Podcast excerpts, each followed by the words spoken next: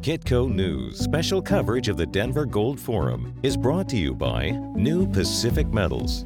We're here with Frank Holmes, CEO of U.S. Global Investors and Executive Chairman of Hive. Welcome to the show. It's good to be here. Good to finally meet you in person, Frank. I'm excited. You and I have spoken many, many times over the this last year. is the first year. time we've met. Well, no, we, you and I have met in person, but first time we're doing a live interview together. Exciting, exciting. You're wearing a Bitcoin shirt at a gold conference. Isn't that like sacrilegious? People here give you dirty looks or what? no, but you've long advocated for both. So we'll talk about both asset classes. What is the theme of your presentation at the Denver Gold Forum?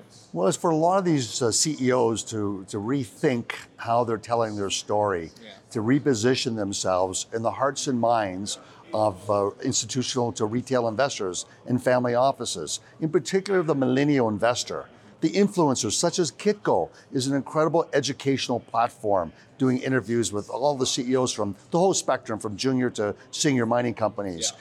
Um, they're not going, the new investors are not going to Merrill Lynch's wirehouse to get research on these gold stocks.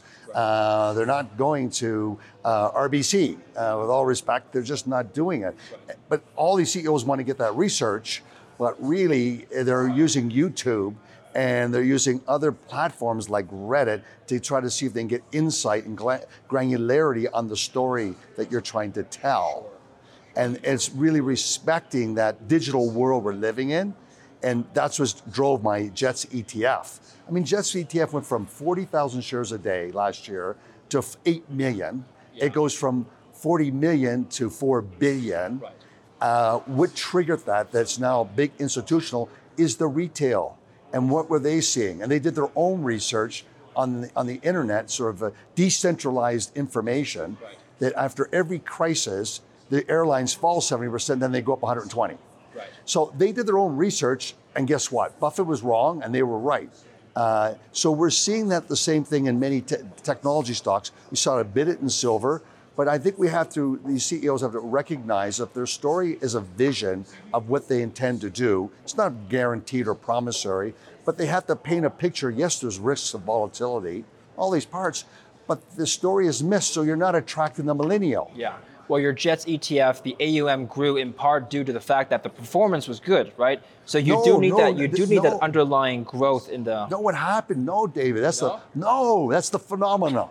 That's the, in March, right? In April and in May of last year, it went from 40,000 shares a day to 400,000 tenfold increase in volume, and the and the ETF stayed flat. Who were the new buyers of the of the fund? This was all the Robinhood type of investors, or going through Schwab, uh, in particular TD Waterhouse. You could see TD Waterhouse dropped all their commissions uh, to attract new buyers. Yeah. So you saw, in particular, the, the Robinhooders. I think something 35,000 of them bought until June, and that ETF went from $12 average ticket price to 28. So if I were a mining CEO of, I don't know, a mid-tier or senior, doesn't matter which, and you're having a meeting with me, and I say, Frank, how do I be like you? How do I get the millennial crowd to invest in my stock? What advice do you have for me? Retell your story and reposition it on all these social platforms such as Kitco. Uh, YouTube is really critical. Uh, the Reddits of the world uh, the forums. Uh, I was talking to a C- CEO this morning and asked him, Are you using Telegram or Signal? What is it? I mean, what, what is it? I mean, all the tech people create Telegram. They said, actually, my Frank Talk is on Telegram. Sure, uh, a CoinGraph, it's also on Telegram. Sure. So it's another way of telling your story. They're oblivious to that and and that person that's going to be buying stocks and speculating, and yeah. young people should be speculating, right. versus someone my age and be taking big risks. Yeah. But it's a younger investor right. that can that speculate. Well, they're all using different platforms to get their research. Yeah. Well, do you think the price, the underlying price of the metal, the gold, silver, needs to move first before the retail crowd starts to pay attention? Do you think it's a chicken and egg problem? Like first you got the re- you got to get the retail crowd to pay attention to drive up the price, but they're not paying attention because well, the price is just flat. But why are they buying Bitcoin? Because it's decentralized. Right. Other, what's the other reason? It's private property. Sure. What's the other reason? Because it's private property and it's portable. Right. But it's very important. So is gold. Okay. Okay. Right? So where are they buying gold? Yeah. Uh, why? What's going on here? How come? How come gold investors, in particular these uh, companies, are they're not holding their gold? MicroStrategy comes along and, and, and quadruples his stock price, actually sixfold, Michael Saylor, by saying he cannot grow his top line business faster than the money supply is being printed. Yeah. So he's going to turn around and, and use Bitcoin as a proxy. Well, I'm a gold producer and I've got free cash flow, Yeah. 100 million a month. Right. Well, why, why am I not keeping 10, $10 million of my gold? Right. That's what's going to resonate with you, Okay. that investor, that you're believing with conviction that money printing that's out there is going to get a bid and you're going to see gold take off and silver take off because you're actually hodling it.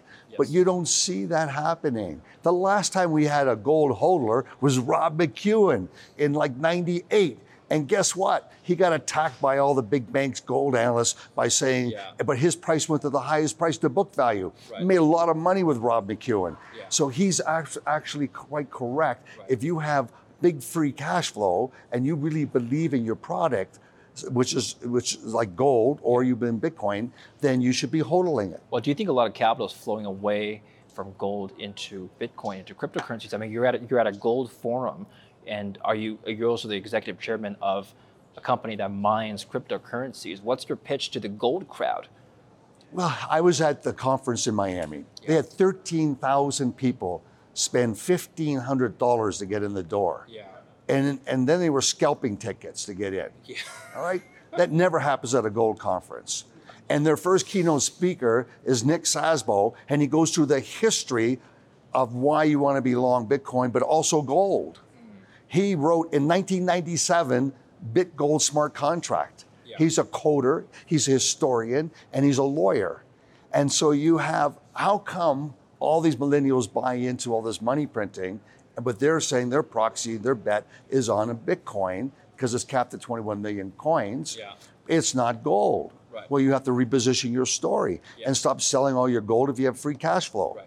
You know, I want to talk about the miners because a lot of people here invest in the miners. You were telling me offline that they were growing for all the wrong reasons. They were making a bunch of deals since the early 2010s. You were talking about that since 2007 about all the non-accretive deals they were making. And look what happened to the share price now. The coal price is flat, but their share price continues to fall. Tell us about the deals the industry is making. Well, I, re- I spoke at this conference in 2006, seven, warning about the M&A work and the quants are taking over. And the quants were able to see that two companies pull together, and yes, their revenue grows and their cash flow grows, but on a per share basis, their revenue declined 46% on average for the GDXJ, uh, and the GDX is something like 35%.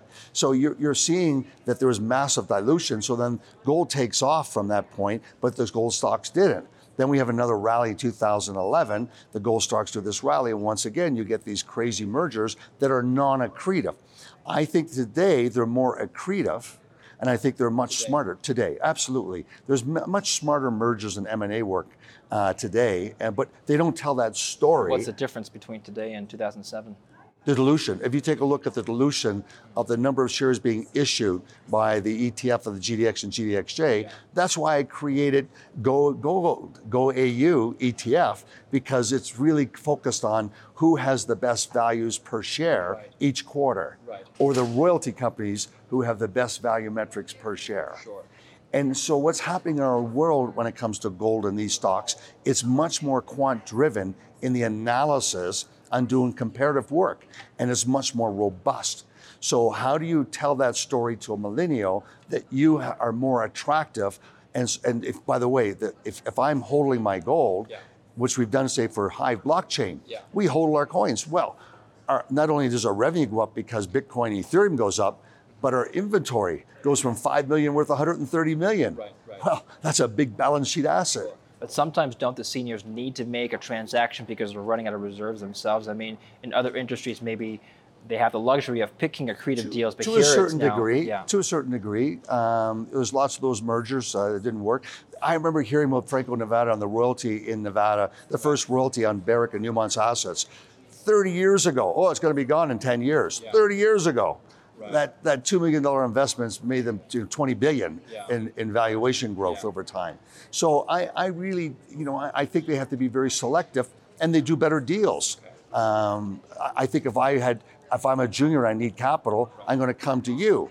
Uh, and I think that this market's going to change. Speaking of millennials, let's close on this. I know millennials personally who invest in jets. Tell us about the airline industry because they're probably watching this right now and they want to know what's the future of air travel, what's the future of pricing for tickets, and of course your Jets ETF. How do you pick uh, the airline companies? What's your selection criteria? Well, for the U.S. in particular, four airlines: United, Delta, American, and Southwest they dominate, they're about 65% of all passengers flying in America, which was averaging about 2 million. Now it's come back to that number. The 700,000 extra flyers are not there yet. Yeah. Uh, and that's inbound from Asia and from Europe and Latin America. America has put on these these sort of challenges from Europeans to come into America, sure. like 14 days, and so they have to go to Mexico or Canada to come in, and that's delayed the overseas. I just flew to Sweden to see our operations uh, 10 days ago in yeah. in Boden, sold out going over to Europe, and pretty well half half full coming back in. Right. So I think there's been a, through a lull and, and trying to understand uh, this sort of Delta variant. But what's really profound in Texas and the data points is that those people that have died from the Delta variant, 99% of them were not vaccinated. And, and so what, what this whole drama is saying that you have a lockdown, it doesn't stop COVID from going away. Yeah. It just helps the healthcare system. Okay. So the longer the lockdowns by governments is really a reflection of how bad their networks are. Are you, are you saying there's a correlation between the vaccination rate and airline travel? Absolutely. Okay. And the TSA publishes that every day. Yeah. So now the, the psychology of the variant coming back on Delta is such a, the media likes to go with this negative narrative uh, and it's impacted, but the TSA says no, the numbers they're clearing every day are hitting 2 million. So we are through 1.7 million. This is very important. Now Canada's open. Yeah. Porter just opened. Porter Airlines shut down for 18 months. Right. These are very positive. Also, capital formation, there's been seven new companies gone public. Uh, there in the airlines industry. So there's something happening that's positive, but I think the psychology, the sentiment is negative over the headlines, but I think it's temporary. TSA throughput, we're obviously up a lot since 2020, but still not at pre-COVID oh, levels. Oh yeah, you're not. I so just told you why. So there's, you say, so you're saying airline travel has a lot of room to grow. Absolutely. Okay. Absolutely. And people are speculating by putting new companies like Breeze, the guy that created WestJet and the guy behind JetBlue started a new company for tourists called Breeze. Right, right. Money came in from everywhere to Are you going to invest in those companies? Yeah, I am. Okay. Are you going to add that to your Jets ETF? Yeah, if it's the quant model, then it shows that growth. Sure. It definitely will. Let me let me let me throw to you just an idea, a bearish idea.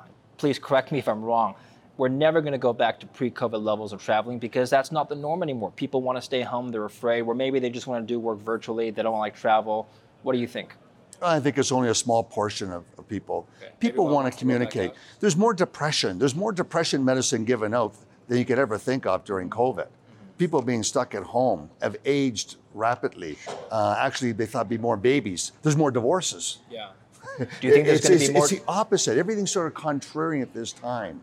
Um, but what's been good for the stock market has been the huge price discovery due to millennials coming in. That is a phenomenon. Well, one thing that was worrying me as somebody who is looking at the sector is inflation. I mean, if if high inflation persists, your your, your disposable income is going to be eroded away. How do I have money to travel? What do you think? Uh, I don't. That, that's that's not an argument. I don't think that. That's anecdotal that's not uh, a big number to share with you. Yeah. Um, but I do know this: that those kids that took Trump's twelve hundred bucks and put it into Bitcoin made ten thousand, and they did it on PayPal, and they could buy a fraction of, of it, and now it's gone up, and they can buy that holiday. Yeah. So there's no gold story like that. Yeah. There is in the crypto space. So there used to be when I first got in the business in 1978 yeah. There were stories like that in the mining world right. where people became made fortunes on a relative basis sure. uh, of being early on exploration and success. That story is now being taken over by new technology. Sure. The new software is how do you work from home? That's a big boom. Uh, healthcare, tele- telecare. Uh, how you don't go to see your doctor, but you do it over uh, over video streaming, yeah. and the doctor does a diagnosis from there before they let you come in. Right they're the they're the new opportunities. I think the data point is 65% of my kids are are going to have new jobs that are completely new just being created today. Yeah, excellent. Frank, nice meeting you in person. Thank you so much for coming to our booth at Denver Gold. And look up. That's how all these prices are going. Because we got big inflation, David, and I've been telling you this a long time, right? right. There's, it's hidden. It's coming out. Yeah, that's right. All right, big inflation. We'll follow up on that story. And you and I are doing a live interview soon in October. Stay tuned for that on kitco.com. It'll be fun. Viewer questions are, are, are going to be submitted live, and you'll be answering questions from the audience. I'm looking forward to that. Yes, that's great. Yeah, it's going to be great. Thank you for watching Kitco News. We'll have more. Kitco News special coverage of the Denver Gold Forum is brought to you by New Pacific Metals.